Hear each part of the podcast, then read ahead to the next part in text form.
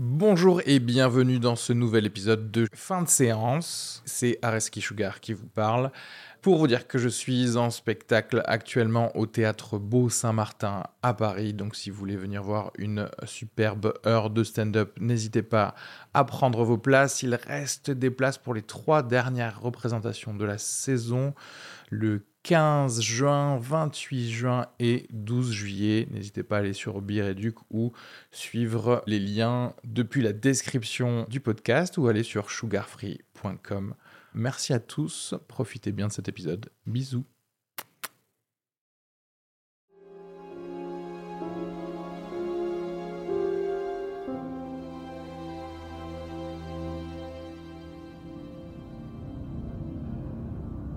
Bonjour à tous et bienvenue dans l'épisode numéro 67 de fin de séance. Aujourd'hui, on va parler des sorties du 20 septembre, notamment du film très attendu Ça d'Andy Muschietti, donc le remake du téléfilm tiré d'un roman de Stephen King, et de Faute d'amour, un film réalisé par Andreï Zvyagintsev, un film russe dont on va parler en seconde partie de l'épisode. Il y a également 2 autres films dans la partie film en vrac qui sont Leçon de classe et puis Le Redoutable de Michel Hazanavicius. Et je vous laisse tout simplement écouter l'épisode qui commence par des petites news et d'ailleurs même un petit peu de coulisses, hein, les backstage de fin de séance où on se prépare et on dit beaucoup de merde avant de commencer l'enregistrement. Simplement, je vous rappelle de vous abonner sur iTunes ou sur votre application de podcast préférée à fin de séance, d'aimer la page Facebook, le Twitter et l'Instagram, et puis de nous envoyer des mails d'ailleurs si vous avez des questions comme pour l'épisode dernier où on y a répondu, donc l'AFAMail, n'hésitez pas, fin de séance à gmail.com, d'ailleurs on répond aussi à vos questions si jamais vous les envoyez en message sur la page Facebook, etc. Il n'y a pas de souci. Allez, bisous à tous et à plus tard.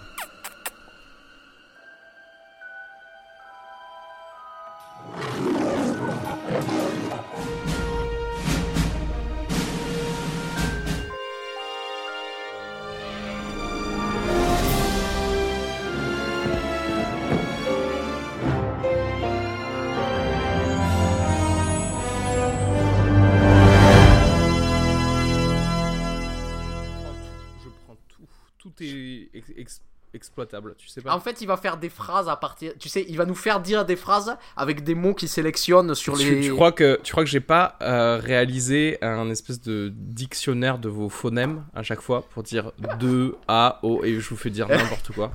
Ah, j'utilise la technologie de Matrix Revolutions pour vous faire parler et vous dire de la merde, tu sais. Putain, cet épisode il va m'énerver juste ça. Areski là. Fais quelque chose, tu sais. C'est vrai que je sens pas la même motivation que les autres fois là. Ah sur ouais, genre là il souffle entre tous les mots, il souffle le mec. Il a pas passé ses nerfs sur le patient, du coup là il décale. Là maintenant c'est notre tour, donc va-t-il passer ses nerfs sur nous, va-t-il attendre un peu plus tard dans la soirée? Non, franchement, en vrai, je suis plutôt en mode non, mais en fait là ça va quand même un peu mieux, mais j'aurais plutôt été en mode genre j'ai envie de me mettre sous la douche à mettre The Sound of Silence et à pleurer tout seul pour aller mieux plutôt que de m'énerver contre quelqu'un, tu vois. Parce que j'en pouvais plus, tu vois. Mais voilà. Eh ben... Attends, j'ai pas du tout suivi là. Attends. On commence par ça. On commence par les news viteuf là. Ouais. Des trucs où Doug va dire c'est de la merde. Et ensuite on parle de ça. Où tu commences, je continue, Doug termine en mode non-spoiler. Ensuite, on va plus rentrer en détail dans ce qu'on a aimé ou pas de l'histoire, de l'intrigue, etc. Ensuite, là, les films en vrac. Donc là, tu vas nous sortir tes trucs de prof, là, ou je sais pas quoi. C'est le rectorat qui l'oblige à parler d'un film de prof à chaque podcast, tu sais. Je crois qu'ils accumulent des points, je crois, s'ils parlent de ça. Ah, c'est pour retourner à Albi. C'est pour retourner à Albi. Il peut plus facilement déménager, le gars. Putain. La grille des salaires, c'est-à-dire qu'il y a un gars au rectorat, il écoute les podcasts de tout le monde, tu sais. Comme ça. Uh-huh. Ah oui, ouh, pas mal, le rabot, pas mal, hein. En plus, il a glissé un petit Ken Loach, là. Crème. Et on finit par... Enfin, vous finissez par les fautes d'amour, tout simplement. Ok. En termes de news, qu'est-ce qu'il y avait ? Je sais pas, Terminator 6, il y a Linda Hamilton qui a re-signé avec Arnold Schwarzenegger ou des trucs comme ça, mais... Ouais, mais on s'en fout. On s'en fout. bah, exactement, bah tu le dis, Nobody tu le dis cares. En direct, mais on s'en fout, non ? Voilà, bah terminé. C'est littéralement la news. Moi, je veux que ce soit comme ça, la news. T'as vu Terminator en 3D, d'ailleurs, le 2 ou pas ? J'avais pris ma place, mais j'ai pas pu y aller finalement. Oh là là là là. Et vous voulez. Oh là là là là, le gars. Non, pas non. Ah si, le, okay. Le truc que j'ai vu trop marrant, c'est. Parce que ça, maintenant c'est marrant, c'est la bande-annonce du nouveau film avec Liam Neeson, tu sais, qui se passe dans un train. Tu savais où. Tu connais le titre ou pas The Passenger. C'est pas genre son 4e film à base de je suis dans un avion flight. Non mais en fait ce qui est trop marrant c'est que déjà il est compartimenté dans ce truc du film d'action Liam Neeson où il a un set particulier de compétences, tu sais, qu'il a eu dans l'armée, etc. Mais à chaque fois genre on voit bien qu'il a essayé de changer, donc là ça change, c'est dans un train. Et ce qui est marrant c'est que dans le plot synopsis il reçoit toujours un appel, tu vois. C'est-à-dire que tôt ou tard, il va recevoir un appel, il va se passer un truc dans un train et son trajet quotidien va prendre toute une autre tournure. Donc on imagine un petit peu la même chose qu'il y avait dans ce film où il était dans un avion, mais là dans un train. Mais oui. Voilà, en gros c'est ça. Et du coup, mais sa carrière ressemble de plus en plus à celle de Steven Seagal. Hein, ouais. Plus ça avance. Mais c'est un poil mieux réalisé. Et il a moins de doléances de photographie moisie, genre j'aimerais avoir des stores autour de mes yeux. C'est ce que fait Steven Seagal pour pas qu'on voit son visage. Alors cela dit, moi, j'attends quand même qu'il fasse l'équivalent de Terminé avec un monologue de 10 minutes sur le marxisme, quoi. Comme dans Terminé. Terminé de Steven Seagal, ouais. On verra s'il va... C'est vrai que, par contre, à part ça... Non, mais si, ouais, il rejoue dans Love Actually 2, etc. On n'a pas trop à s'en faire pour lui non plus, tu vois. J'avais vu... Il y a une rumeur comme quoi ils vont tourner un prequel... de Star Wars sur Palpatine et ce serait James Franco qui jouerait Palpatine. Pas mal. Ben, James Franco, c'est lui qui est dans la nouvelle série de Simon là, sur le porn The Deuce. Ouais. D'ailleurs, j'ai vu le pilote. En tout cas, pendant tout le pilote, j'ai attendu. On a attendu qu'il parle de porn. Ça ne parle pas du tout de porn. Hein. Il parle plus de la vie des années 70 de barman ou de prostituée que de porno. Mais j'imagine que ça va venir au bout d'un moment dans la série. Mais tu sais combien il aime contextualiser. Oui. Mais enfin, je trouve ça quand même étrange en tout cas qu'il. Enfin, tu me diras, c'est pas lui qui a voulu le marketer peut-être comme ça, hein, parce que c'est plus des trucs à la première ou ciné live qui disaient que ça allait parler de ça. Mais le pilote, il dure vraiment 1h30, donc c'est un film. Et personne ne parle de porno, donc c'est vrai que c'est assez bizarre, quoi. Moi, ce que j'avais compris, c'est qu'ils voulaient faire une série sur le porn sans jamais le montrer, quoi. Enfin, très peu, quoi. On verra. Moi, c'est ce que j'ai compris. J'ai pas encore vu l'épisode 2. Après, moi, je trouve ça génial. Enfin, moi, j'adore totalement ce qui se passe quand même dans la série. Je m'en fous complètement que ça parle pas de porno. En tout cas, pour le premier épisode.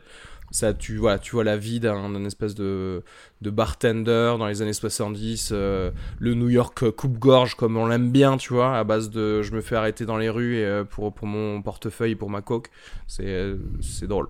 Autre petite news sympa là, Jordan Peele de Get Out qui va faire une série sur les chasseurs de nazis. Ça va être cool, je pense.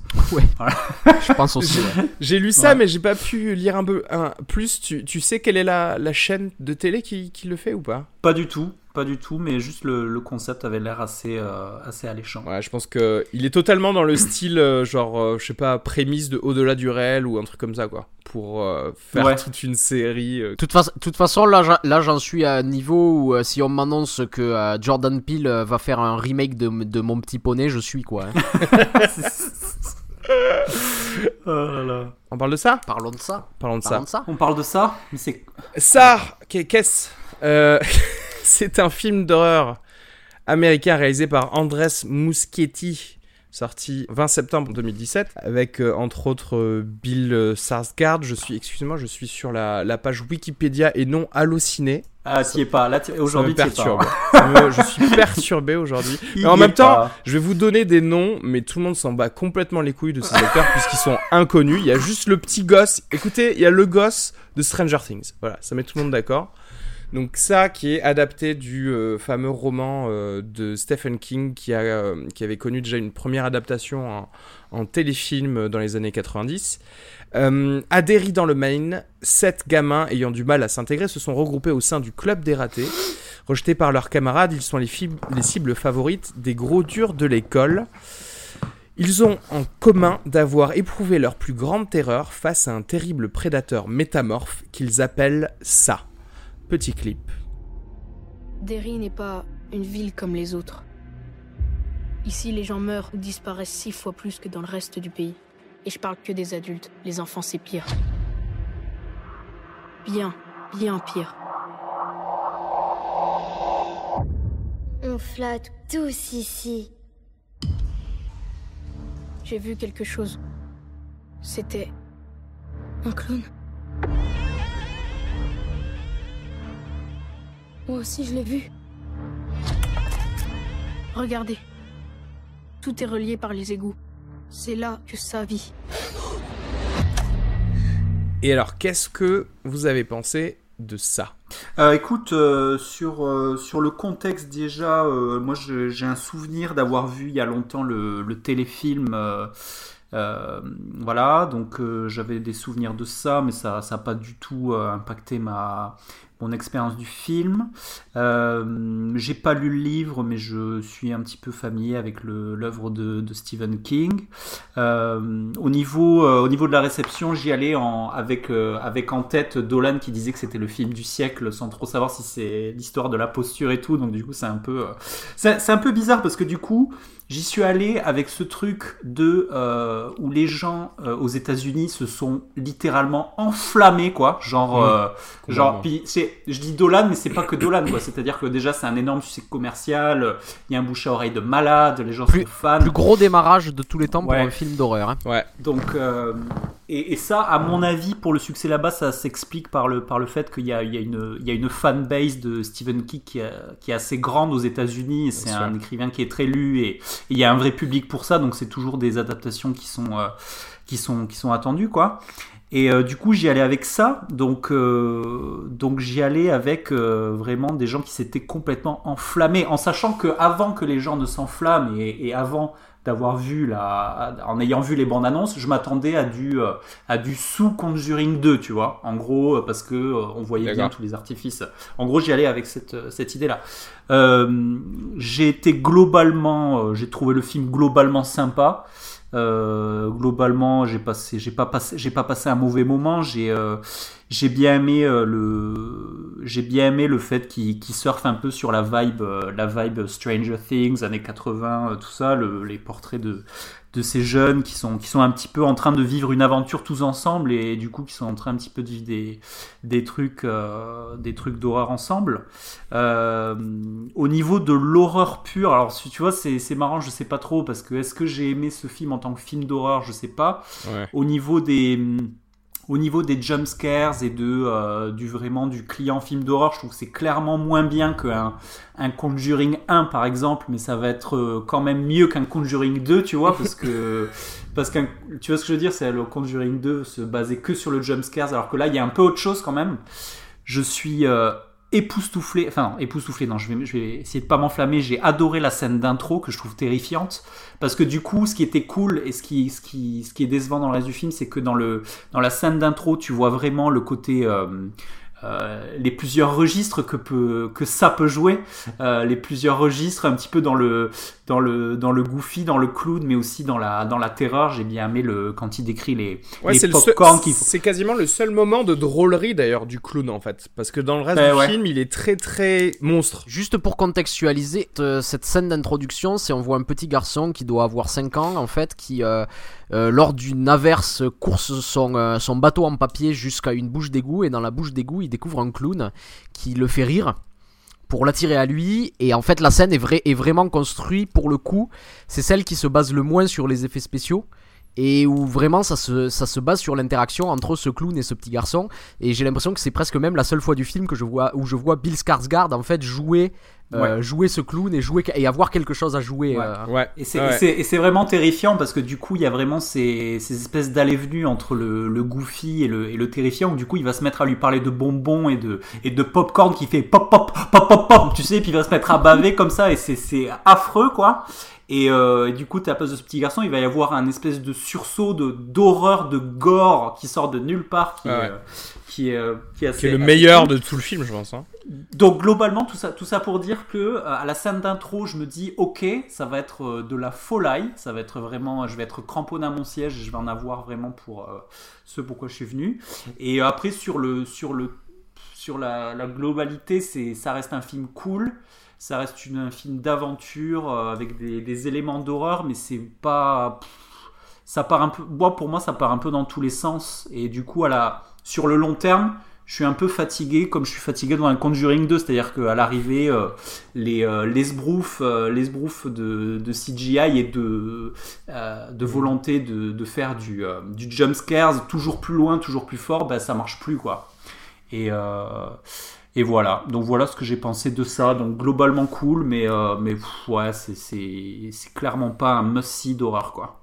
Bon, je verrai par rapport à ta note, mais je pense que j'ai ressenti un peu la même chose. Moi, j'ai le premier truc que j'ai dit à la fin de ma séance, et j'ai bien aimé. C'est-à-dire qu'en gros, j'ai bien aimé, mais pas du tout pour un film d'horreur. Effectivement, parce que moi, je considère que rien ne m'a vraiment fait peur, hormis cette scène d'intro. Bon, on va pas y revenir, mais pour moi elle était parfaitement dosée, et c'est vrai que c'est ce que je reproche un petit peu au reste du film.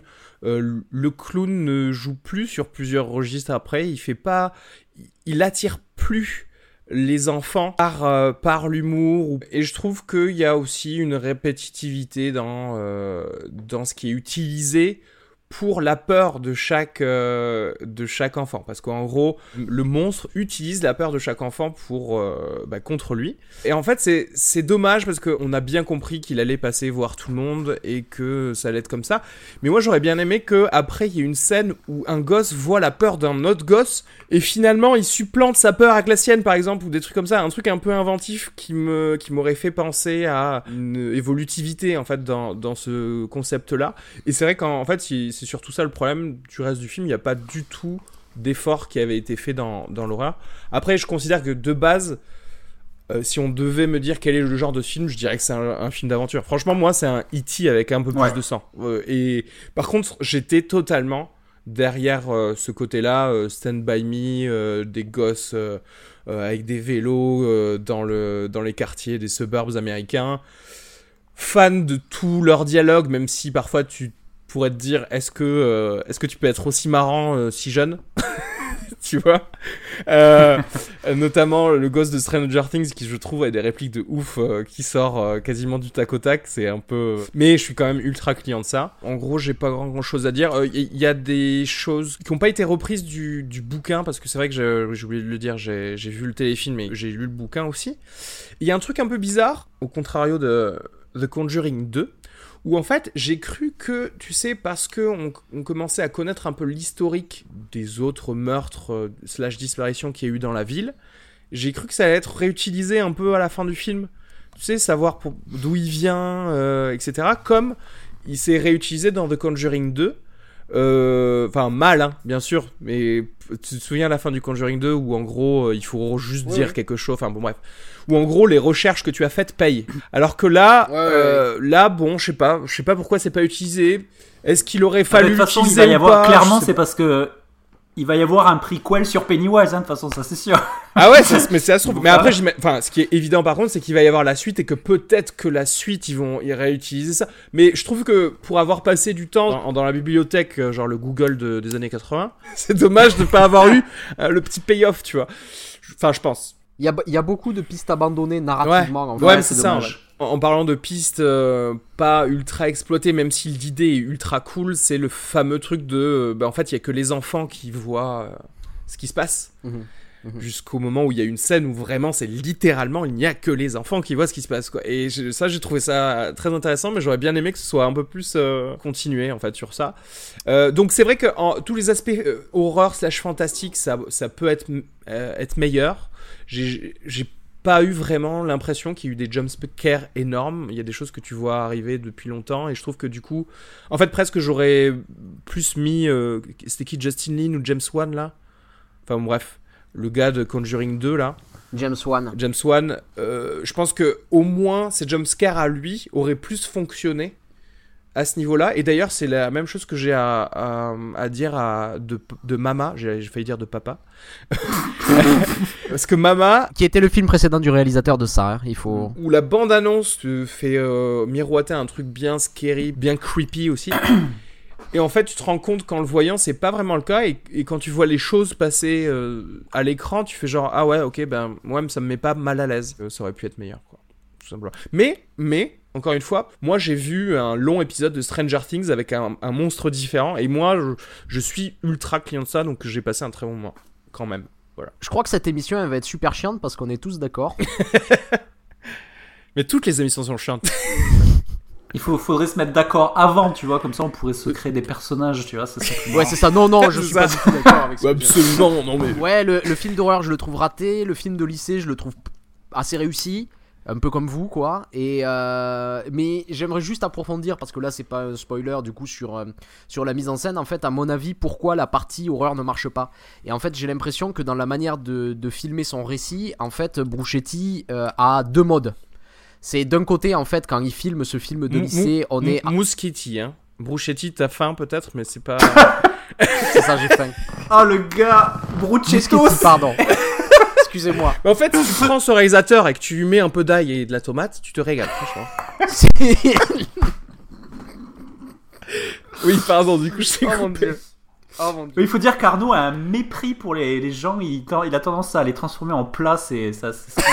mais c'est fin de séance en même temps. Non, mais les hispanophones, ils ont tous le même nom de toute façon. Non, mais ouais, je voulais dire, donc il y a deux modes. Alors quand ils filment ce film de lycée, j'ai vraiment l'impression d'être devant une série télé. C'est un peu filmé de la même manière. Le récit joue aussi sur les mêmes codes en multipliant les points de vue. J'ai l'impression d'être dans ça. Et ensuite, il y a le mode film d'horreur. Et en fait, quand on rentre dans le mode film d'horreur, on sait tout de suite qu'on y est. C'est-à-dire, tout d'un coup, il y a des clairs-obscurs qui arrivent. Tu vois la lumière qui est amusée. La caméra se met à tilter sur le côté, légèrement. Les types ont l'impression d'avoir peur. Et du coup, en fait, quand ça arrive... Quand ce type de mise en scène arrive, je sais que c'est le moment en fait où il va y avoir le clown, et je sais que le clown ne pourra pas arriver si je n'ai pas ça dans la mise en scène. Ce qui fait en fait que mon cerveau sait que de toute façon en fait il n'y a pas ce truc qui plane tant que la caméra ne me dit pas que y a le clown qui peut surgir quelque part. Et en fait je trouve ça très très lourd, et je trouve que ça nuit énormément au film d'horreur, quoi. J'aurais été beaucoup plus dans le film si je pouvais m'attendre à n'importe quel moment à ce que le clown surgisse, quoi. Bah oui, en fait, il s'auto-annule ses jumpscares parce qu'il te les annonce, en fait. Ouais, c'est ça. Et d'ailleurs, dès le début, parce que la scène d'introduction, la partie dont on parlait, elle était très bien, mais juste avant, en fait, il y a un petit moment où il est en train de plier le bateau en papier avec son frère, et son frère lui dit « Va chercher la cire dans la cave, comme ça il flottera mieux ». Le petit garçon va dans la cave, et là tout d'un coup, il utilise son attirail de film d'horreur dans la cave, genre quelque chose va se passer, tu vois. Et il ne s'y passe rien. Et j'ai envie de dire, mais pourquoi ?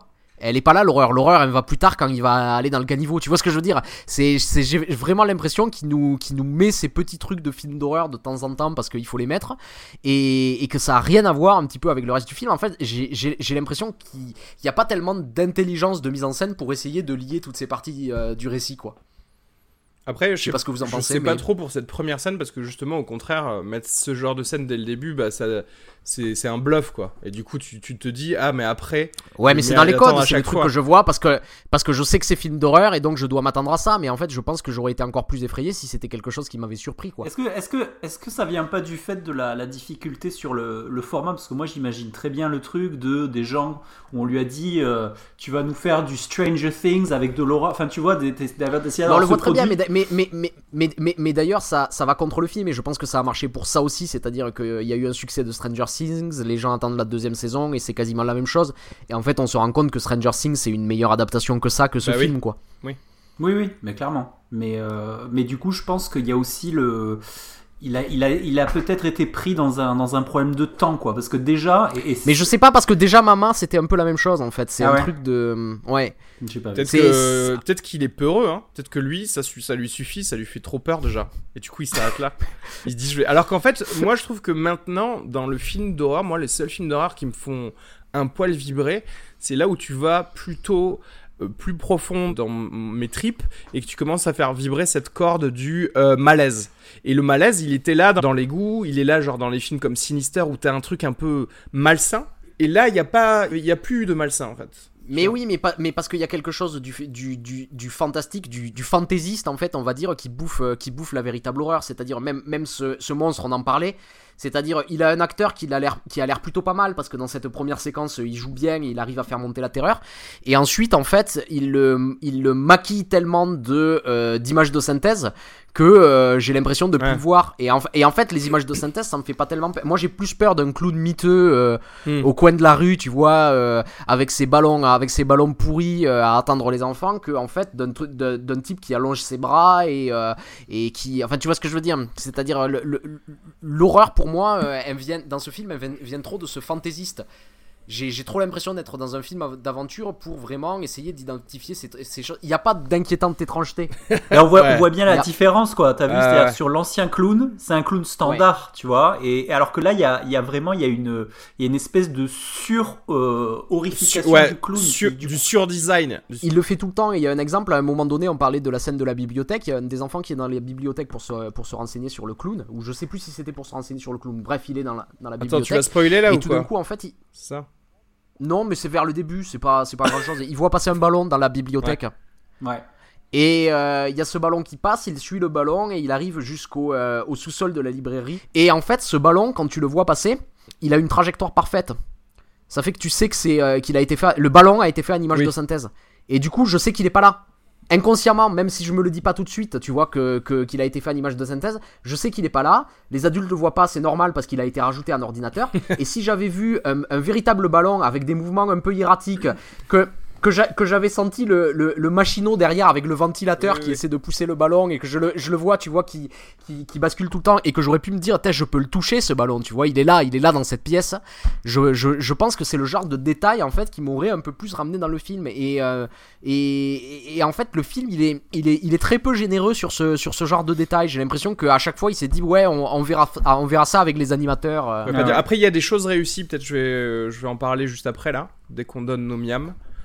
Il y a des choses que je trouve bien, mais effectivement de manière générale c'est plutôt une exploitation un peu inégale pendant le film des choses d'horreur. Encore une fois, j'aimerais parler de l'aspect linguistique qui est vraiment cool en anglais par rapport au truc de Hit, parce que toi du coup Areski, quand tu l'as lu en anglais ou en français? Non, à l'époque je l'avais lu en français, parce que je l'avais lu jeune, parce qu'en fait il y a ce truc qui est assez intéressant de ce petit segment de Hit en fait, sur lequel tu peux vraiment projeter n'importe quoi, et du coup nous il y a une espèce de décalage, puisque nous quand on parle de ça, on va parler de ça, mais on va parler aussi de C apostrophe et de le, parce que selon comment t'en parles, tu vas pas forcément utiliser ça, et ça va t'obliger à transformer ça en nom, comme si ce clown, son nom c'était ça, mais en fait c'est pas vraiment son nom, c'est juste que on parle de ça en fait, c'est comme si c'était la peur représentée par ce qui se met à la place de ce petit segment. Et du coup c'est là où je trouve c'était quand même, il y avait de l'idée. Parce que c'est ce qui me semble être le plus difficile à adapter, c'est que là où l'idée de Stephen King était vraiment cool, c'était que le marché, c'était que toi-même, en tant que lecteur ou spectateur, tu projetais tes propres peurs sur ce segment Hit. Tu vois ce que je veux dire ? Et du coup, c'était quand même pas mal cette tentative où tu comprends assez vite qu'il y a que les enfants qui voient ce qui se passe. Et que après ce truc est confirmé par une scène bien spécifique et qui te conforte dans cette idée-là. Donc ça, je trouve, c'était quand même un des trucs qui était assez bien réussi du film et qui allait bien dans la volonté de départ de cette histoire, quoi. De ça, ouais. Après, c'est tout le coming of age story, tu vois. C'est quelque part affronter ses peurs pour entrer dans l'âge adulte et compagnie. Tu sais, c'est tous les trucs à base de le labyrinthe, je sais pas quoi là. Tu sais, toutes les conneries qui sortent là en ce moment. Tous les trucs viennent de là quelque part, Mais oui, c'est pour ça que c'est une très bonne idée. Mais d'ailleurs, je me souviens plus très bien si dans le bouquin, c'est, ah oui, dans le bouquin, il me semble que c'était beaucoup plus classique, comme genre il y avait des vampires ou des trucs comme ça. Dans les peurs. Ah ben voilà, l'araignée géante aussi, il y avait des trucs comme ça. Il me semble que ça c'était dans le téléfilm dans aussi. Dans le couloir à la fin, il se transformait en araignée dans le bouquin et dans alors le téléfilm. Que là c'est autre chose, c'est enfin et je sais pas en fait. Je sais pas s'il aurait pas fallu des trucs plus simples. Après, c'est vrai que dans le bouquin, c'était pas dans les années... Il me semble que c'était pas dans les années 80, c'était du coup, dans les années 50. Du coup, je comprends que les gosses des années 50, c'est plus en mode Frankenstein me fait peur. Non, mais parce qu'il y a aussi la partie contemporaine, et la partie contemporaine se passe dans les années 80, et vu qu'il faut que la partie contemporaine se passe dans les années 2000. Ça, après, c'est bête, mais j'aurais plus dit un gosse de 88, de quoi il peut avoir peur. Franchement, tu peux pas racheter les droits de Freddy, quoi, mais tu vois, un truc comme ça, quoi. Enfin, genre de The Thing, parce qu'en fait c'était ça aussi sur quoi jouait Stephen King dans son bouquin, sur le truc, en fait le gosse il a peur de ce qu'il a vu au cinéma et qu'il lui a dit que ça faisait peur quoi, tout simplement. Et donc en fait il y a plein de trucs un peu, réfléchissons 4 secondes à ce qu'on pourrait trouver d'intelligent qui n'a pas été fait. Et ces deux trucs qu'on voit plus normalement, en fait, il prend deux aspects différents, le clown pour les attirer et puis après l'autre forme pour leur faire peur quoi. Et ici, y a jamais, on en a déjà parlé de ça, mais il y a jamais vraiment ce moment. Je les attire dans mes filets, quoi. Ouais. C'est vrai. Avant de passer à la partie spoil, moi, je me rappelle d'un truc qui était quand même assez bien, c'est que j'ai oublié de préciser ce qui était assez bien réussi dans les, tu sais, ces portraits de parents américains un peu maléfiques, tu sais, où il y a ce papa, le papa de la fille qui est bien, il y a le shérif, un peu le vieux flic, cette espèce de mégère américaine hypochondriaque des années 80 avec ses grosses lunettes là, avec les placard qui déborde avec un syndrome de Munchausen, mais en fait aucun adulte est normal en fait. Ça c'est marrant, c'était plutôt bien fait parce que du coup t'avais peur de parler à un adulte en fait, enfin comment dirais-je, j'étais pas dans le film mais tu te dis oui c'est normal qu'ils préfèrent rester entre eux. C'est là aussi que le film est que partiel, c'est que normalement aussi dans le bouquin ou d'ailleurs dans la série il y a aussi et normalement c'est entremêlé dans le bouquin, il y a aussi le moment où ils sont devenus adultes et où en fait toute cette enfance américaine avec des parents abusifs en fait ont cristallisé quelque chose de eux aussi dans leur âge adulte quoi. Et qui est une des grandes idées du roman quoi à la base aussi. Après ça c'est il revient, mais je sais plus trop parce que c'est le second bouquin aussi, non ? Ah non, normalement c'est entremêlé. Il y a qu'un bouquin, mais je crois qu'il a été séparé en plusieurs en France. Mais c'est entremêlé, La narration, elle est entremêlée normalement entre le présent et le passé. Mais là, c'est un choix que je trouve plutôt ok quand tu fais quand tu fais un film de, tu vois, de. De séparer l'avant et l'après, le préquel. Ouais. Moi, je vais être généreux, je vais donner 3,5 parce que encore une fois, j'ai passé un bon moment. Je sais vraiment, là c'est dur, mais par principe, je partirais plus sur un 2,5, mais je vais donner. On peut donner 2,75 ou pas ? Tu peux donner 2,75. On a autorisé les gens. 2,75. Moi je vais y donner 3 miams parce que en fait finalement je crois que c'est mon film hollywoodien préféré de l'année et c'est un peu triste je dois t'avouer. Et en fait c'est exactement ça, c'est-à-dire que du coup on a vraiment l'exemple parfait de à quel point nos standards sont en train de baisser en fait par rapport à la qualité ambiante. On en revient à, tu vois ce que je veux dire, et moi j'ai ressenti un peu la même chose, je me dis bah oui en même temps par rapport à ce qui est proposé c'est pas si mal quoi. C'est Est-ce que si on nous l'avait pas marketé comme un film d'horreur, on se serait pas détendu aussi quoi. Enfin bon après c'est difficile de pas nous marketer ça comme un film d'horreur. Mais non parce que la mise en scène se cherche comme étant d'un film d'horreur aussi. Enfin tu vois ce que je veux dire, c'est pas juste un truc marketing là pour le coup. Oui c'est vrai. Enfin oui parce que à la limite la question c'est pareil, ça aurait été posé pour Mother parce que Mother a été soi-disant un peu marketé comme un film frisson / horreur. Et là je comprends à quel point tu te chies si tu marketes ça comme ça. Mais celui-là en fait, t'étais obligé de faire un film d'horreur, ce qui n'est pas le cas. Bon, voilà. On lance maintenant la partie spoiler. N'écoutez plus si vous n'avez pas vu ça. Jumpez directement à la section suivante, c'est noté. Allons-y, spoiler de ça. Du coup, allez-y. En fait, ce qu'il y a, c'est... Moi, j'aimerais rebondir sur ce que tu avais dit sur le fait que le scénario, en fait, ne pousse pas jusqu'au bout toutes ces pistes narratives, et je suis complètement d'accord avec ça. Parce qu'il faut savoir qu'à la base, le bouquin de Stephen King, il fait plus de 1000 pages, je sais pas, il fait 1300 pages ou quelque chose comme ça. Et donc, c'est vrai que quand tu l'adaptes, le truc le plus naturel, ça serait de faire la série télé. C'est-à-dire qu'il y a beaucoup de personnages, ils ont chacun leur arc, chacun leur intrigue, etc. Et le film, en fait, il donne un peu l'impression d'une série télé en accéléré. Ouais, c'est ça, ouais. C'est-à-dire que c'est la même narration, mais du coup ça va pas jusqu'au bout des pistes narratives. Et pour exemple, en fait, dans chacun des membres du club des losers, il va y avoir les parents qui sont présentés, une sous-intrigue qui est présentée autour de ces parents, mais toutes ne sont pas résolues.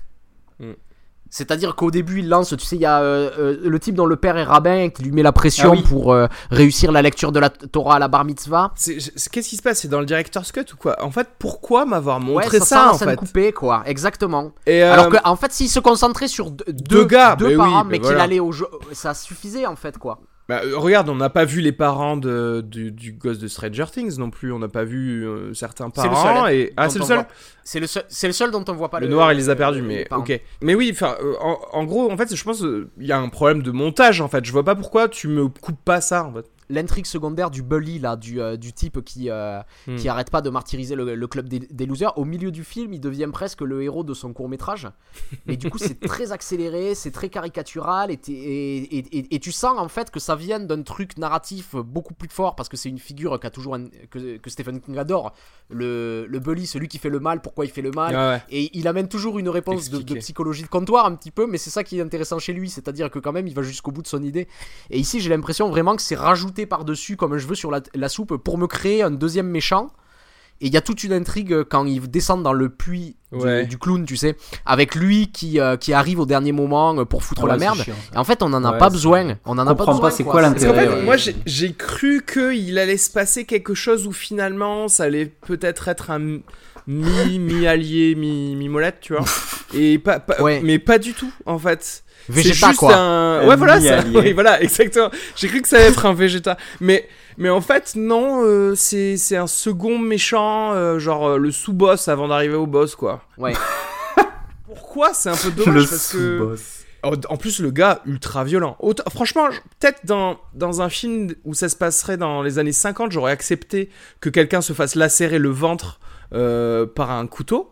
Mais quand c'est arrivé comme ça, j'étais là, c'est quand même ultra violent. Enfin, en 88, t'appelles les flics et compagnie. Alors que dans les années 50, c'était de bonne guerre, normal. Après, il a un superbe meulat qui lui permet peut-être des actions des super pouvoirs, ouais. Et après, tu disais, c'est vrai qu'il y a quand même des scènes très réussies, et c'est vrai que moi aussi, comme Areski, une de mes préférées, et là on va pouvoir un peu rentrer dans le détail quand on est dans la partie spoiler. Les scènes des diapos. Non, moi je pensais à la salle de bain en fait. Ouais. Ah oui, la salle de bain, oui, bien sûr.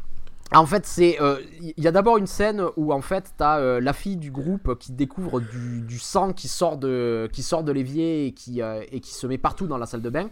Son père ne voit pas le sang. Et du coup, il y a ce moment où tu te dis, ah mais en fait, ils psychotent, ils voient ça dans leur tête, les enfants, etc. Ouais, etc. Mais après, il y a une autre scène où elle invite les garçons du club, elle leur montre la salle de bain, tous voient le sang, et il y a une longue scène où ils nettoient le sang.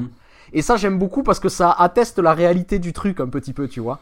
Et comme tu dis, c'est un moment très intéressant, et j'aurais aimé qu'il y en ait plus comme ça. Et c'est vrai que la plupart des scènes réussies dont je me souviens, c'est plutôt des scènes des scènes de lycée en fait, des scènes de relations entre les personnages. Il y a cette scène autour du lac aussi qui est plutôt réussie, tu vois. Il y a plusieurs séquences comme ça dont je me souviens qui pourraient avoir leur place dans une série télé sur l'adolescence ou dans des choses comme ça. Et en fait, c'est ce qui fait, je pense, que j'ai accroché au film. Finalement, je les suis parce que les personnages sont plutôt sympathiques. On s'y attache, ils sont plutôt bien écrits, tu vois. C'est oui, totalement. Et si on a quelque chose à tirer du film, c'est ça quoi. Vraiment. Le sang, on est d'accord que c'est plus ou moins censé du sang de règles de femmes, quoi. Ah oui, mais là le donc tout le monde a nettoyé son sang. Ouais, je dis ça. Ah ça c'est le symbolisme de comptoir un peu. Ouais, c'est clair. Stephen King, le symbolisme du gars qui prend son whisky dans le Maine, quoi. Normal. Et puis moi la scène des diapos, j'ai adoré. Et moi, je sais pas ce qui se passe avec le truc des diapos. Et je sais que je sors souvent Sinister dès qu'on parle de. C'est pas mal ça. Ouais. Mais moi, j'adore ça. Les scènes où des gens regardent des vieilles photos et ils s'aperçoivent d'un truc et la chose interagit avec eux. Putain, mec, j'adore ça de... Et là, j'avoue que le truc, le voir le clown gigantesque sortir de... plutôt pas mal, là, franchement, ouais. là, je dis ok, tu m'as eu. Ok mec, tu m'as eu, ouais, c'était pas mal. Ouais, c'est ça. Et c'est dommage de pas avoir réussi à trouver d'autres trucs un peu comme ça. Mais dans la même idée, moi j'ai l'impression que c'est une espèce de mythologie dont on avait plus l'habitude à notre quand on était jeune à nous. Je pense à, par exemple, je crois que c'est un truc qui me terrifiait quand j'étais chaud, c'est Batman 2 en fait. Tu sais, c'est quand on s'aperçoit qu'il y a les enfants qui disparaissent à cause du cirque. Et là en fait, c'est pour ça que... Et quand il a la bibliothèque et qu'il est dans les coupures de journaux et qu'il essaie de résoudre un petit peu son enquête parallèle en fait, ça je trouve que c'est vraiment trop bien réussi parce que du coup tu vois le clown qui apparaît un petit peu sur des photos de journal un petit peu passées par le temps et ça pour moi c'était vraiment le truc terrifiant pour ma génération je trouve, de le côté relique de journal un peu, tu vois, parce que du coup ça poursuit bien ce truc du et puis j'aime beaucoup la scène quand il part dans les sous-sols de la bibliothèque un petit peu parce que du coup il va suivre un petit peu ce truc jusqu'au bout et là t'as le clown qui va se cacher un petit peu donc ça c'était vraiment pas mal. Et donc pour revenir à cette scène de la salle de bain, c'est le truc des cheveux qui sortent là, c'est tellement dégueulasse quoi, c'est tu vois ça. T'avais ce côté un petit peu concret que je trouvais vraiment mieux en fait, puisqu'on s'aperçoit que quand il laisse tomber un peu la CGI à fond, c'est presque mieux quoi. Oui. Alors tu remarques d'ailleurs, c'est la peur la plus battue, la plus mûre en fait, genre parce que Beverly c'est la plus mûre de tous quelque part. Du coup, elle a une peur moins cartoonesque en fait que les autres. Et d'ailleurs, on en parle du fait qu'ils ont inventé à Hollywood une machine à remonter le temps pour aller prendre Molly Ringwald jeune pour la mettre dans le film. C'est ouf, je crois que j'étais le seul à rigoler parce que tu sais qu'il y a eu un clin d'œil à ça. Il l'a appelé Molly Ringwald, du coup j'ai rigolé tout seul et j'étais là, ok, personne comprend la référence. C'est pas grave. Mais après, tu vois aussi, je voulais parce qu'à la base, ce film c'est Kari Fukunaga qui devait le réaliser, qui est plutôt un bon réalisateur et qui a été viré. Et je pense qu'il y a un moment donné, faudra qu'ils arrêtent de virer 100% de leurs réalisateurs à Hollywood parce qu'ils commencent vraiment à faire des films qui se ressemblent. Après, il est co-scénariste, ouais. Il est co-scénariste, du coup, je sais pas ce qu'ils ont gardé de ce qu'il a écrit en fait. Il a laissé une version de derrière quand il a été viré, quoi. C'est pour ça qu'il est encore crédité. Encore une fois, et ça rejoint ce que tu disais de Arnaud, c'est que voilà, t'avais peut-être ce côté exec derrière qui disait fais-nous un Stranger Things en 2 heures quoi. Et du coup, et du coup forcément ça part dans tous les sens. Je vois bien le gars qui revoit une fiche de ça et qui se dit ah mais attends, mais il y a des gosses sur des vélos là aussi. Il faut que tu nous fasses Stranger Things. Ça marche ça hein, en ce moment, Stranger Things. J'ai mon neveu, il regarde que ça. Les jeunes, ils font pas gaffe à leur vélo, hein, parce qu'ils les laissent au milieu de la route à chaque fois quand ils s'arrêtent quelque part. C'est genre. De toute façon, vu le nombre de gosses qui meurent par mois, personne va te le voler, parce qu'il y a pas assez de gosses pour te le voler. Donc, tu vois. Il y a plus de vélos que de gosses. Oui, c'est le Amsterdam des. Grave. J'ai bien aimé aussi tu sais, le fait que tu vois dans le visage de certains personnages le clown. Tu sais, il y a un plan, un moment où tu vois le bully. En fait, il y a clairement un moment où t'as l'impression de voir le visage du clown. Tu sais, il y a une espèce de ressemblance physique. Je sais pas si ça a été. Je sais pas, j'ai peut-être pas noté ça. J'ai peut-être que subliminalement, mais j'ai pas. Il y a un plan sur la mer aussi. Il y a un plan sur la mer. Tu sais, maintenant que tu le dis, peut-être quoi. En fait. Elle apparaît clairement comme une méchante pendant une seconde. Pendant une seconde, elle a ce visage qui devient noir. Et là, tu vois le mal sur son visage. Quand elle l'amène à l'hôpital et qu'elle leur dit « Dégagez tous ». Non, c'est plus dans la maison. Elle est dans la maison avec lui. Il y a une espèce de pénombre, en fait. Et tu vois son visage. Il y a une espèce de retour graphique au clown qui est assez saisissant. Et Skarsgård, après, c'est genre un frère de Alexander et le fils de je sais pas qui, ou il fait partie de la famille ou quoi? Oui, c'est le fils l'autre fils de Stellan, d'accord. Et donc le frère d'Alexander. Ok, d'accord. Et est-ce qu'on peut parler vite fait du resolve final avec le puits et tout? Moi, j'ai pas trouvé ça terrible en fait. Ouais, je suis d'accord. J'ai pas compris en fait pourquoi il est mort en fait. C'est la partie la plus fantaisiste. En gros, regarde, je sors tous les 27 ans parce que j'ai faim. Là, clairement, le gars a plus ou moins fait comprendre en prenant en otage le dernier gosse que si j'en mange un, ça va me suffire en fait. Mais est-ce que tu crois qu'il bluffe? Ouais, peut-être qu'il bluffait, mais peut-être qu'il bluffait. Mais non, mais ouais, tu bluffes, Martelly. Mais du coup, en fait, je sais pas pourquoi d'un coup il décide de mourir en fait. Je comprends le truc de dire, ok, quelque part on a plus peur de toi et c'est toi qui a peur comme nous. Mais du coup, je sais pas, je m'attendais à un truc plus palpable comme. Ouais. Parce que ouais. Mais je suis d'accord. C'est-à-dire que même par exemple le moment où il veut lui faire peur en se transformant en son frère qui est mort. Et que du coup le frère en fait il voit derrière l'illusion et il lui dit j'aimerais te ramener à la maison mais je sais que c'est pas toi, et il lui fout une bastos dans la tête. Mais c'est bizarre parce que là c'est pas joué, c'est-à-dire que là il y a un petit moment et où après on se rend compte que oui c'était vraiment le clown etc, mais les enfants autour ils ont pas l'air de se dire, tu sais, le moment où le gamin a vraiment l'impression d'être mort, tu vois pas le frère qui fait oh non oui. Qu'est-ce que j'ai fait, enfin c'est bizarre leur réaction. Bah j'avoue que moi aussi je l'ai, parce qu'à un certain moment je me suis dit oh putain merde, ça se trouve c'était le seul gars qui maintenait en vie quoi depuis depuis 12 mois.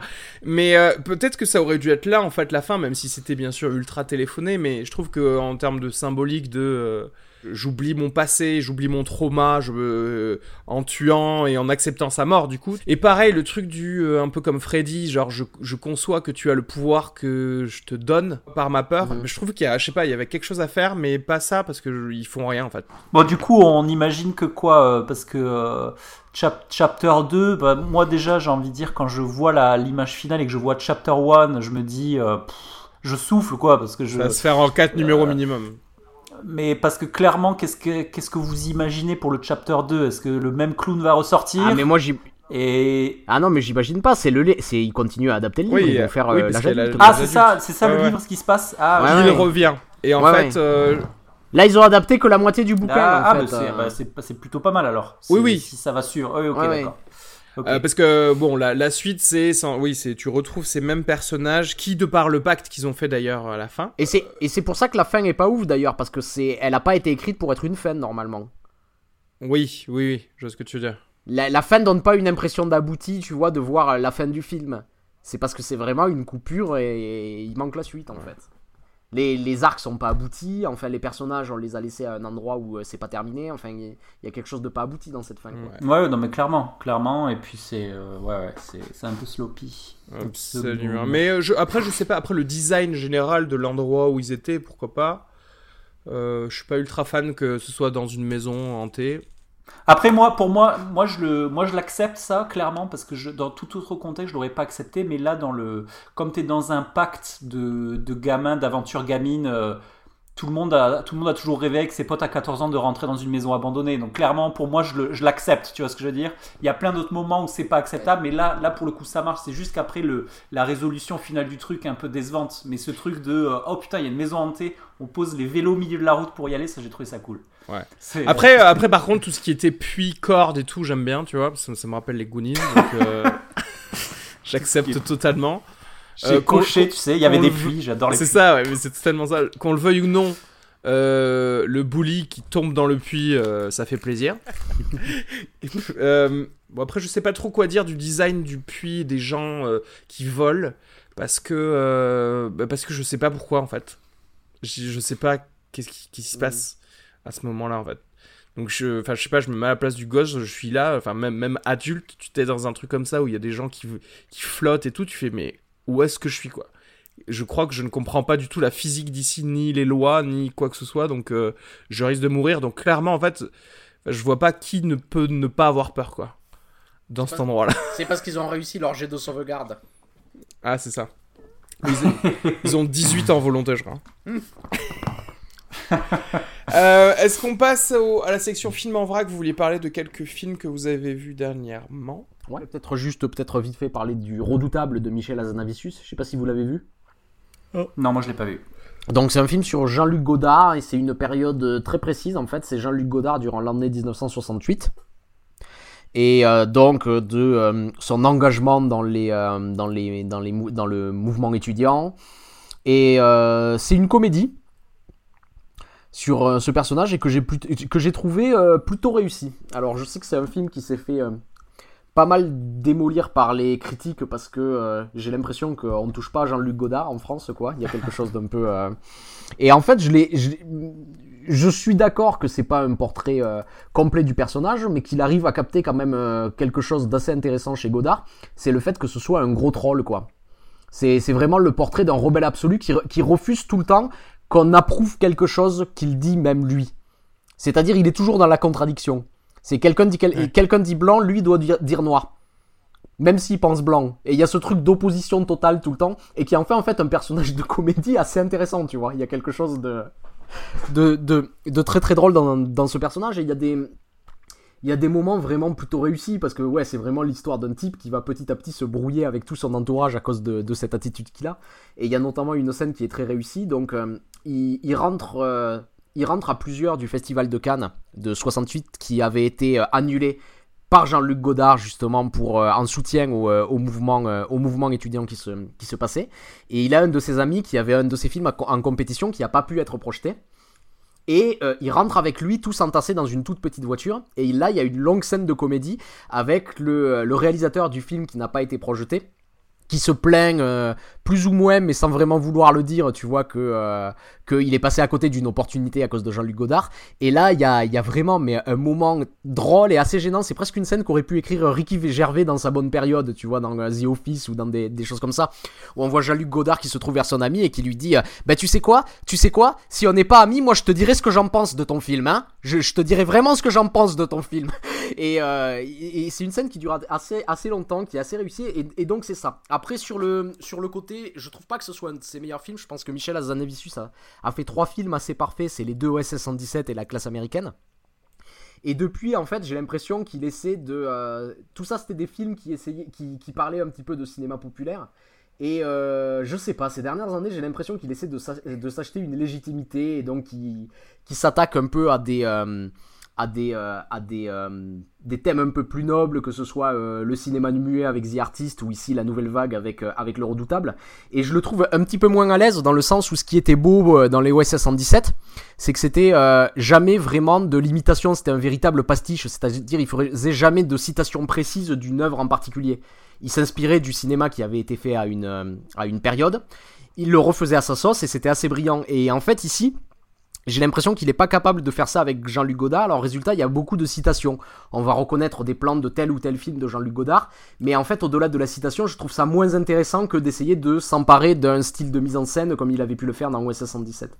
Donc voilà, je trouve que ça vaut plutôt le coup d'aller le voir. Mais c'est pas non plus son film le plus réussi.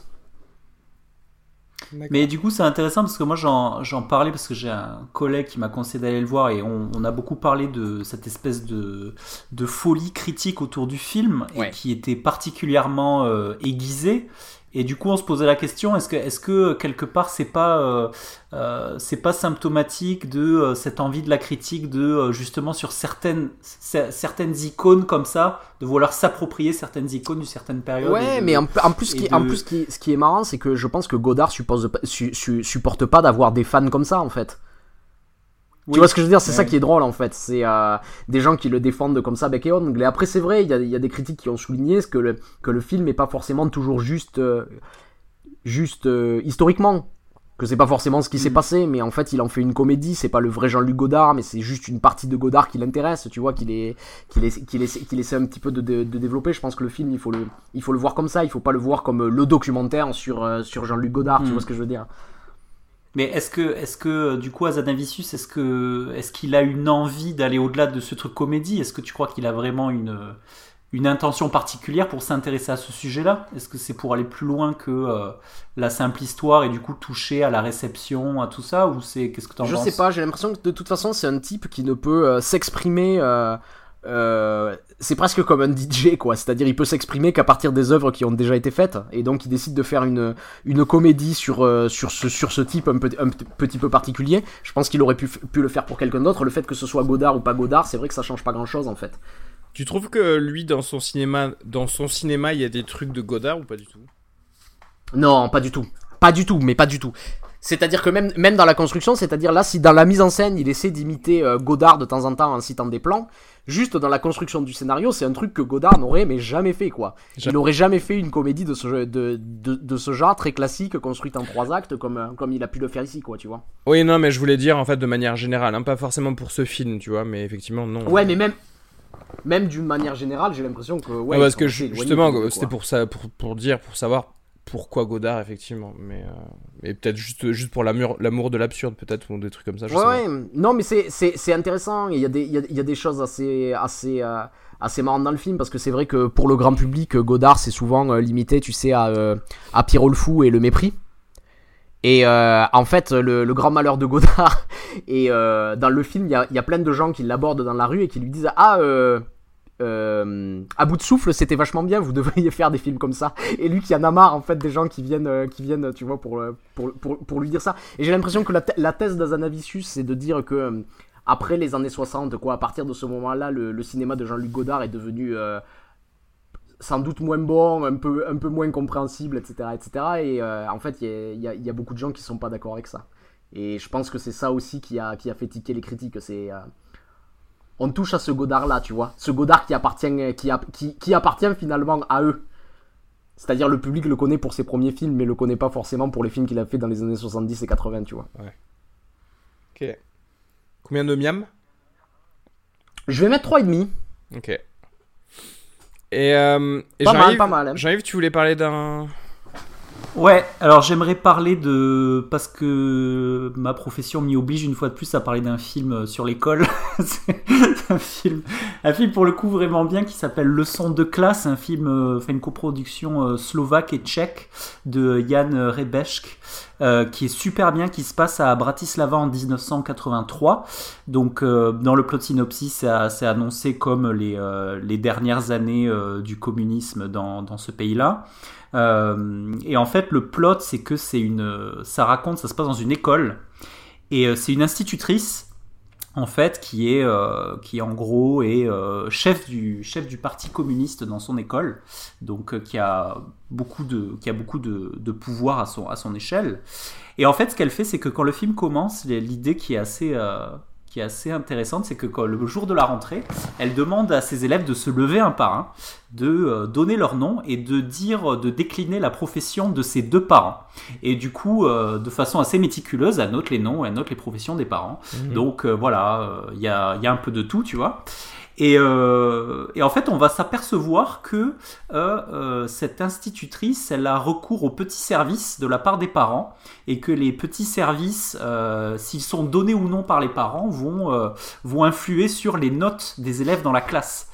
Donc du coup, ça commence très soft. Alors tu te dis, c'est un peu bon enfant, c'est-à-dire que dans la deuxième scène, tu vas voir une maman d'élève qui est coiffeuse, et du coup, elle se met à coiffer cette institutrice, et l'institutrice dit à la maman, la petite Isabelle devrait réviser l'exercice 16 page 7 avec un petit clin d'œil pour le contrôle, tu vois. Donc là tu te dis bon, c'est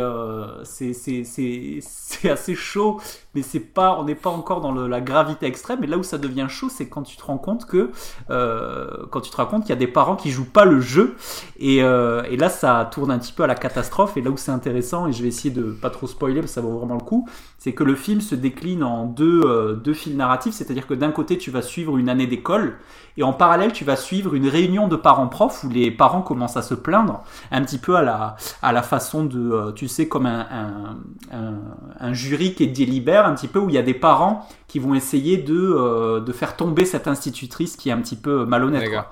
Et là où c'est intéressant, c'est que du coup, ça pose vraiment la question des dégâts du favoritisme, en fait, dans une société où tout le monde est censé être pris comme un égal, tu vois.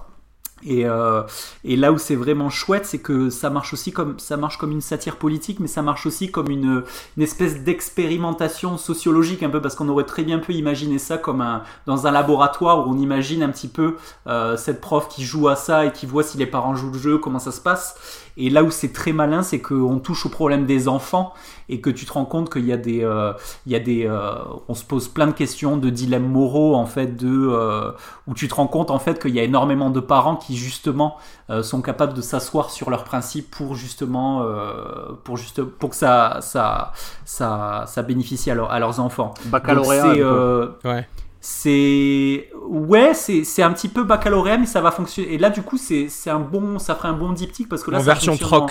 Complètement en huis clos, en fait, du coup, huis clos expérimental. Donc c'était vraiment un super film qui fait assez froid dans le dos sur la nature humaine un petit peu en général, parce que du coup on voit très bien qu'il y a certaines personnes qui réalisent leur pouvoir et qui du coup sont capables de sous certaines emprises de la corruption d'en profiter, quoi. Donc c'était vraiment un super film auquel j'aurais mis 3.5, mais comme le rectorat écoute, je mets 4 miams. Ok. Est-ce que on passe à Faute d'amour? Ouais. Alors du coup, Faute d'amour, pareil, sorti du coup cette semaine, le 20 septembre 2017, de Andreï Zvyagintsev, le réalisateur du génial Léviathan, avec Alexei Rosin, Mariana Spivak, Marina Vassilieva. Boris et Genia sont en train de divorcer, ils se disputent sans cesse et enchaînent les visites de leur appartement en vue de le vendre. Ils préparent déjà leur avenir respectif. Boris est en couple avec une jeune femme enceinte et Genia fréquente un homme aisé qui semble prêt à l'épouser. Aucun des deux ne semble avoir d'intérêt pour Alyosha, leur fils de 12 ans, jusqu'à ce qu'ils disparaissent. Alors, qu'est-ce que vous avez pensé de Faute d'amour? Moi, c'est vraiment un film que j'ai bien aimé. Donc Zvyagintsev, c'est un réalisateur que j'aime bien. J'avais beaucoup aimé Le Retour et Léviathan, notamment, qui avait été une grosse claque quand il était sorti il y a 3 ans, je crois, quelque chose comme ça. Et ici, en fait, la première chose qui me marque dans le film, c'est que c'est à ça, je pense, que tu reconnais aussi un bon réalisateur. C'est-à-dire que c'est un type qui sait parfaitement ménager ses effets. C'est-à-dire que la mise en scène peut parfois être très appuyée et c'est toujours à bon escient. C'est-à-dire que quand il y a un effet de mise en scène qui va être mis, c'est parce que la scène est extrêmement importante. Et c'est d'autant plus important dans un récit de ce genre, qui est assez particulier, parce qu'en fait, dans le résumé que tu as dit, c'est l'intrigue, en fait, commence vraiment quand ce garçon disparaît, et ça arrive assez tard dans le film. Je sais pas, ça doit arriver peut-être au bout de 45 minutes, quelque chose comme ça, alors que typiquement un film, en fait, va commencer plutôt au bout de 20. Il y aurait le moment, tu vois, important qui commencerait là. Et c'est d'ailleurs un énorme spoil de le mettre dans le plot. Ouais, c'est un énorme spoil, parce que moi je le savais pas, j'ai été surpris quand c'est arrivé. Ouais. Non, mais c'est important, parce que c'est vraiment le centre du film. Au début, t'as l'impression vraiment que c'est une étude, presque une étude sociale de la classe moyenne plus, classe moyenne supérieure russe contemporaine. Mais il y a certains éléments qui met en place déjà le drame qui va arriver. Vers le début du film, moi, il y a un plan que j'ai trouvé formidable. Ça fait suite à une scène de dispute, en fait, entre le mari et la femme. Et là, il se passe quelque chose, en fait, que je crois que j'avais jamais vu au cinéma. C'est ils se disputent pour savoir qui va garder l'enfant, mais parce que personne veut le garder, en fait, l'enfant. Putain, c'est horrible. Et j'avais jamais vu ça, en fait. Je pense, c'est vrai qu'on n'en parle pas beaucoup, et ça peut arriver, ce genre de choses. Et il va développer pour essayer de savoir d'où ça vient, ça. Et ce qui s'y passe, c'est il parle fort, c'est la nuit. Et après, il y a un plan où on la voit qui est aux toilettes. Elle est encore en colère de la dispute qu'elle a eue avec son mari. Et puis, elle sort des toilettes, elle ferme la porte. Et derrière la porte, il y avait le fils qui a tout entendu et qui en pleure. Le plan est génial. Et en fait, c'est ce plan presque qui va expliquer toute la suite du film. C'est-à-dire, il a entendu ce qui s'est passé. Il va donc faire une fugue. Mais la fugue arrive beaucoup plus tard, c'est-à-dire qu'entre ce moment et l'autre, on oublie le fils, on reste avec les deux autres, qui lui a une maîtresse, elle a un amant, on va les suivre dans leur quotidien, et genre, je sais pas moi, 25 minutes, une demi-heure plus tard, ils disent mais où est l'enfant ? Et l'enfant a disparu. Et nous aussi, on l'avait oublié dans l'entretemps. Mais il y a ce plan formidable qui met en place le drame qui va arriver plus tard. Et il fait ça plusieurs fois dans le film, c'est-à-dire que toutes les scènes ne sont pas appuyées comme ça. Mais le moment, en fait, où il va appuyer une scène, c'est un moment fort, quoi. C'est un moment important. Et il y a d'autres scènes. Il y a la scène de l'identification du corps à la fin du film aussi, que je trouve assez géniale. Enfin, il y a plusieurs trucs comme ça.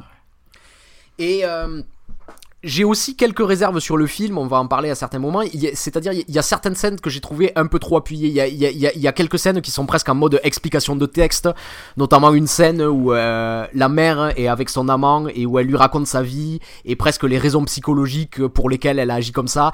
Et c'est un peu appuyé. Il y a même lui qui lui répond, on ne peut pas vivre sans amour, c'est pas possible. Et j'ai l'impression presque que c'est la note d'intention du film, du réalisateur qui arrive dans le film.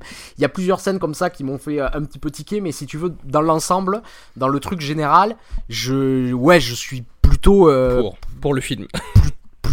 Plutôt pour le film, ouais, voilà, c'est ça. J'arrive. Écoute, moi j'ai adoré le film, comme Arnaud. Alors j'ai pas vu ce qu'il avait fait avant, mais j'avais pris une grosse claque devant Léviathan aussi. Ouais. Comme toi, j'ai été vraiment choqué de la scène où les parents parlent de la garde d'enfant et essaient de se rejeter l'enfant comme si c'était une vieille merde en fait. C'est-à-dire c'est vraiment non mais c'est vraiment c'est super chaud quoi. Ça, c'est ultra et chaud, c'est d'autant quoi. Plus chaud comme tu as dit qu'il est derrière la porte et qu'il pleure en silence parce qu'en fait il y a ce plan où en fait tu le vois pleurer et il peut pas faire de bruit en fait, donc c'est d'une tristesse sans nom. Et effectivement, et moi ce que j'ai vraiment apprécié, ce qui avait beaucoup marché dans Léviathan, c'est cette capacité qu'il a à rendre compte en même temps qu'il te familiarise avec des personnages, de te rendre compte de la situation sociale de son pays en fait. Et au travers ce qui se passe dans le film, ça te donne un assez bon indicateur. Et en fait, par exemple, tu te rends compte que c'est une société qui est ultra inégalitaire, que y a une scène qui est une de mes scènes préférées, c'est en fait donc ce couple en fait, le mec il bosse dans une société qui est ultra patriarcale et ultra à cheval sur la tradition où tous les couples doivent être mariés, et en fait il déjeune avec un pote à lui et donc en fait son pote lui explique plus ou moins que s'il divorce de sa femme il va être viré de la boîte en et fait non, mais parce que ça se fait pas. Je te jure, on a l'impression, tu sais, que c'est la scène du Self de 1984 où il parle avec l'autre, tu sais, où ils sont surveillés par les mecs. Elle est vachement bien cette séquence aussi, j'ai trouvé. C'est vraiment génial, et du coup ça donne une image de l'homme et de la femme qui est ultra noir. C'est d'une noirceur vraiment accablante. Il y a un truc de prédation quoi, parce que c'est-à-dire que la maîtresse du mari, évidemment elle est plus jeune, et l'amant de la femme il est plus âgé, mais il a une situation professionnelle supérieure à celle du mari actuel.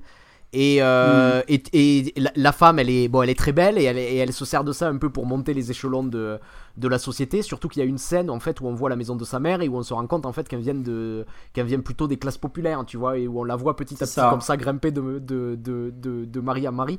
Et les types ont vraiment un rapport de prédation les uns aux autres, c'est-à-dire qu'est-ce que je peux tirer des gens plutôt que C'est ça, et puis tu vois, il y a des aspects assez intéressants de l'introduction du capitalisme en Russie, où en fait tu vois des scènes assez froides, assez cliniques, quand ils font des courses, où tu te rends compte que son ex-mari sert qu'à payer, il fait des cartes bleues. En fait, les mecs sont des cartes bleues, quoi. Ils servent qu'à payer des courses. Ouais, mais ils sont pas plus sympathiques, les maris. En fait, c'est ça le truc. C'est vraiment mais un c'est, truc de. Non, mais c'est ce que je te dis, c'est qu'il y a aussi en jugement par rapport à eux aussi. C'est-à-dire parce qu'ils ont aussi cédé à ce truc d'être des gens qui sont que de là pour payer des trucs. Et d'ailleurs, c'est la première chose que dit, c'est-à-dire que à propos du divorce et de la garde des enfants, le seul truc qui obsède le mari à ce moment-là, c'est il dit que va en penser mon patron. C'est-à-dire que en fait, la seule chose qui le fait chier dans ce divorce, c'est est-ce que je vais perdre ma place, quoi. Ouais. Et vraiment, c'est là où c'est très. Et d'ailleurs, j'ai le petit lien que j'ai posté. Ça t'intéressera, Areski, c'est un mini documentaire sur des filles russes qui ont cédé à la tentation d'aller draguer de l'oligarque, tu vois, parce que c'est un petit peu, selon elle, la seule façon de s'en sortir. Et c'est ça en fait, c'est-à-dire qu'en fait. Ça m'intéressera. Pourquoi il dit que ça m'intéresse? Parce que t'es un oligarque, Areski, maintenant. Mais oui. On en est là, quoi. Et voilà. Tu veux dire pour connaître l'historique des meufs que je chope sur les sites web.ru ? Non mais en fait c'est tout ça pour dire que ça donne en fait pour moi spectateur peu informé de la situation en Russie, le film pourrait donner l'impression que c'est caricatural. En fait, ça l'est pas. En fait, c'est vraiment très réaliste. Et en fait, la mère de l'enfant qui a disparu, on comprend qu'elle a cédé à cette tentation, et comme tu disais, qu'elle vient d'une province populaire, et que clairement elle fait la pute, quoi. Il faut pas se mentir, c'est-à-dire qu'on la voit dans des soirées à se faire payer des grands restos où tu vois, elle est cette espèce d'archétype de meuf qui est tout le temps sur Instagram à se prendre en photo, à tout prendre en photo, à être ultra superficielle, ouais, en fait, finalement. C'est la forme de ça, ouais, vraiment. Et en fait, t'as vraiment, et ce qui vraiment met une chape de plomb mais terrible sur le film, c'est qu'en fait tu vas te rendre compte assez vite que qu'en fait ils en ont plus ou moins pas rien à foutre, mais il y a une espèce de traque de ce gamin, et le père en particulier, en fait il est là parce qu'il faut être là, mais il a pas vraiment envie, tu vois. C'est-à-dire qu'on te donne l'impression au début quand il disparaît, d'ailleurs il refuse de quitter son boulot, en fait. Ouais, il est là, le fils a disparu. Bah oui, mais je sais pas, mais démerde-toi, quoi. Enfin... ouais. Et là où c'est vraiment super violent, c'est que tu te rends compte que finalement, bah, ça les arrangerait bien, en fait. C'est ce qui les arrangerait le plus, que cet enfant disparaisse. Mais ce qui est. Mais il y a quand même quelque chose d'assez beau, parce que au-delà, tu vois, d'essayer de parler des archétypes sociaux, il y a quand même un truc aussi sur la nature humaine qui se joue dans ce film. Parce que c'est un tour de force dans le sens où, en fait, dès le début, il prend vraiment 45 minutes pour nous dire « Bah, en fait, les personnages que je vais filmer, ils sont vraiment antipathiques. Vous allez vraiment pas les aimer. » Et ensuite, il leur fait tomber un drame dessus. Et finalement, je suis quand même investi émotionnellement dans ce drame qui se trame. Et je trouve que c'est assez fort quand même, parce que ça reste ambigu, parce que quand on a cette scène dont je parlais tout à l'heure, qui est de l'identification du corps, on lui montre un corps d'enfant qui n'est finalement pas le sien, mais il y a la mère qui s'écroule en larmes, qui commence à taper le mari, et qui finit quand même par dire « De toute façon, tu rêves, je disais ça pour te faire du mal, jamais je te l'aurais laissé, le fils. » Et tu vois, il y a quand même ce moment où en fait tu te rends compte que le rapport qu'elle entretient avec son fils, il est très étrange. Il y a ce truc marchand, mais ça vient aussi de ce dégoût de sa propre vie, tu vois, qui vient autour de ça. Et je trouve quand même que, et même sur le père, tu vois, qu'il lâche pas ce truc humain qu'il arrive à trouver quand même à l'intérieur de tout ça. Et c'est pour ça, en fait, je trouve que le film est beau aussi, tu vois. Je sais pas ce que t'en penses, Jean-Yves, sur... Oui, je suis assez d'accord. Après, là où c'est très malin, c'est qu'il y a quand même une part de doute autour du dénouement, parce qu'il y a... Il y a quand même plusieurs indicateurs dans le film, notamment par ce qu'ils disent sur les statistiques de la police et de la recherche, qu'il y a un truc, je suis sûr que c'est vrai, en fait, où ils expliquent qu'il y a des parents qui tuent leurs enfants et qui font croire à leur disparition, tu sais, parce qu'ils s'en sortent pas, quoi. Ouais. Et il y a quand même une part de micro-doute sur l'identité de cet enfant qui est mort, en fait, parce que... ça pourrait être parce lui. Que ça pourrait être lui, en fait, parce que finalement, il y a plusieurs éléments dans le film qui te laissent à penser que c'est la solution la plus arrangeante, en fait, parce que c'est la moins dure à accepter. Puis finalement, on peut continuer un peu. Il y a quelque chose d'assez troublant là-dedans, quoi. Mais parce que l'autre chose dont on n'a pas parlé et qui est assez intéressante aussi, c'est qu'en fait, la police ne fait rien, en fait, pour retrouver. Ah ouais, c'est horrible. C'est-à-dire, il y a le type de la police qui va au domicile, et le mec, mais. Il joue super bien et il est blasé. Ouais. Il arrive là et il est blasé, le mec, quoi. Ah ouais. Et en fait, il explique froidement, en fait, c'est sans doute une fugue et du coup, il reviendra. Du coup, nous, on s'affole pas. Enfin, on s'en fout même. Et il y a une petite chance qu'il ait été enlevé ou tué. Et là, on va se bouger. Si jamais c'est ça, on va se bouger, quoi. Ouais. Et puis la cerise sur le gâteau, c'est qu'il lui dit, c'est que il l'engueule à la fin en lui disant, écoutez, parce qu'il est horrible avec elle. Hein, il lui dit, écoutez, moi je vous ai expliqué alors que d'autres vous auraient complètement envoyé sur les roses et vous aurez rien expliqué. Ouais. Et après finalement il lui donne un truc, et en fait ceux qui vont aider cette famille, c'est une association civile de volontaires qui vont les rechercher, et qui eux aussi sont très professionnels, tu vois. On sent qu'ils ont fait ça, en fait, des dizaines de fois avant ça. Mais là aussi, quand même, c'est un commentaire sur l'échec de l'État dans cette société capitaliste, tu vois. Enfin, il y a quelque chose... Ouais, le film est assez tenu. Finalement, tu vois, plus j'en parle, c'est vrai qu'il y a quelques scènes comme ça qui m'ont fait tiquer, que j'ai pas tellement aimé. En fait, plus j'en parle et plus je me dis, ouais, il est quand même réussi, ce film, tu vois. Non, il est quand même vachement bien. Et puis t'as aussi cette espèce de thématique aussi un peu un peu apocalyptique, tu sais, où ils sont rivés sur leurs écrans, il y a des news super glauques qui passent en permanence, où t'as cette espèce de peur des lendemains, quoi. Et c'est donc du coup ça oui. témoigne vraiment de la noirceur qu'il éprouve envers son pays, quoi. Enfin, je veux dire, parce que ce portrait qui est dressé, c'est vraiment et puis moi la scène qui est un petit peu la scène synthèse, c'est un petit peu la scène où la maman se retrouve dans ce grand appartement de verre et de marbre, en fait, tu sais, avec son nouveau mari, et finalement elle fait son running un petit peu avec son survêt Russia, son survêt ultra patriotique de Russia, elle fait son running sur le balcon là. Et finalement, elle a un petit peu la vie qu'elle voulait, quoi. Donc il y a aussi cette part de mystère, en fait, où elle est un petit peu tourmentée entre finalement j'ai ce que je voulais, quoi, mais à quel prix, en fait, tu vois. Et pendant ce temps, l'ex-mari, en fait, a un nouvel enfant qu'il aime pas plus que le précédent, en fait. C'est ouais. Et la violence avec laquelle tu sais, il y a aussi ce papa, en fait, le papa du début. Ouais. La violence avec laquelle il jette son nouveau petit dans le parc, tu sais, à la fin. Ouais, parce qu'il fait trop de bruit pendant qu'il regarde la télévision. Il le jette. On dirait qu'il dit aux chiennes d'aller dehors, tu sais. Il y a un truc un peu. Ouais, donc c'est un regard assez saisissant sur. Très intelligent, en fait, sur le vide et la vacuité que peut représenter la poursuite constante matérielle, en fait, parce qu'en fait tu te rends compte que ces gens, ils vivent dans leur tour là, et ouais, mais parce qu'il y a rien, quoi. Il y a vraiment un rapport de classe, et les décors sont très réussis pour ça, c'est-à-dire que dès que t'es dans un appartement, tu sais exactement dans quelle classe sociale t'es, tu vois la différence entre les trucs, et la manière dont il le filme, c'est-à-dire que quand il est dans par exemple l'appartement de sa nouvelle maîtresse, qui est d'origine un peu plus modeste et qui est plus jeune que lui, en fait tu sens que c'est plus petit, c'est-à-dire la caméra, tu vois, elle est bloquée par les murs, tu vois qu'elle essaie de filmer de derrière, que c'est plus petit. Quand t'es dans l'appartement très très moderne du nouvel amant de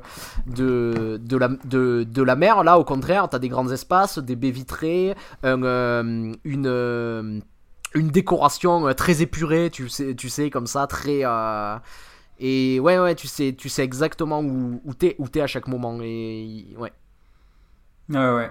Il y a une scène que je trouve vraiment très réussie, c'est tu sais, c'est la première fois elle rentre du resto, l'espèce d'équivalent de 3 étoiles Michelin à Moscou là, où elle se fait rincer, et elle rentre dans ce superbe appart, et il y a une scène d'amour, et puis après ils se mettent à parler, et tu sais, elle commence, il y a une espèce de métamorphose, en fait, où elle commence à faire un petit peu le chat, tu sais, le chat, la féline, un petit peu Catwoman, qui va se mettre dans la poche le mec riche, et à la fin elle va lentement se mettre à se confier à lui, et c'est d'une sincérité, en fait, tu sais, elle lui dit clairement qu'elle voulait pas son gosse, en fait.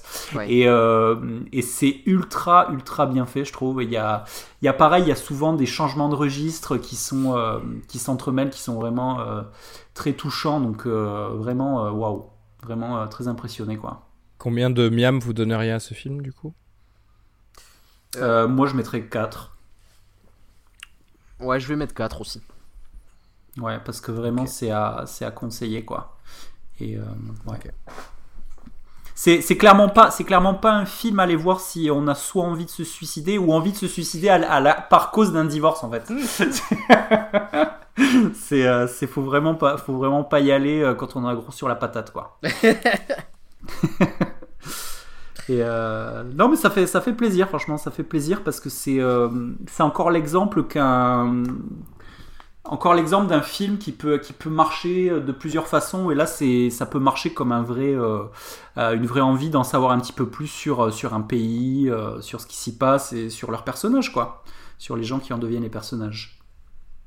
Areski, ça t'a plu? Areski, moi j'ai adoré ce film. Je n'ai pas vu parce que j'ai pas fait mes devoirs, parce que j'ai pas eu le temps. Ok, le chien avait mangé la bobine. Donc voilà.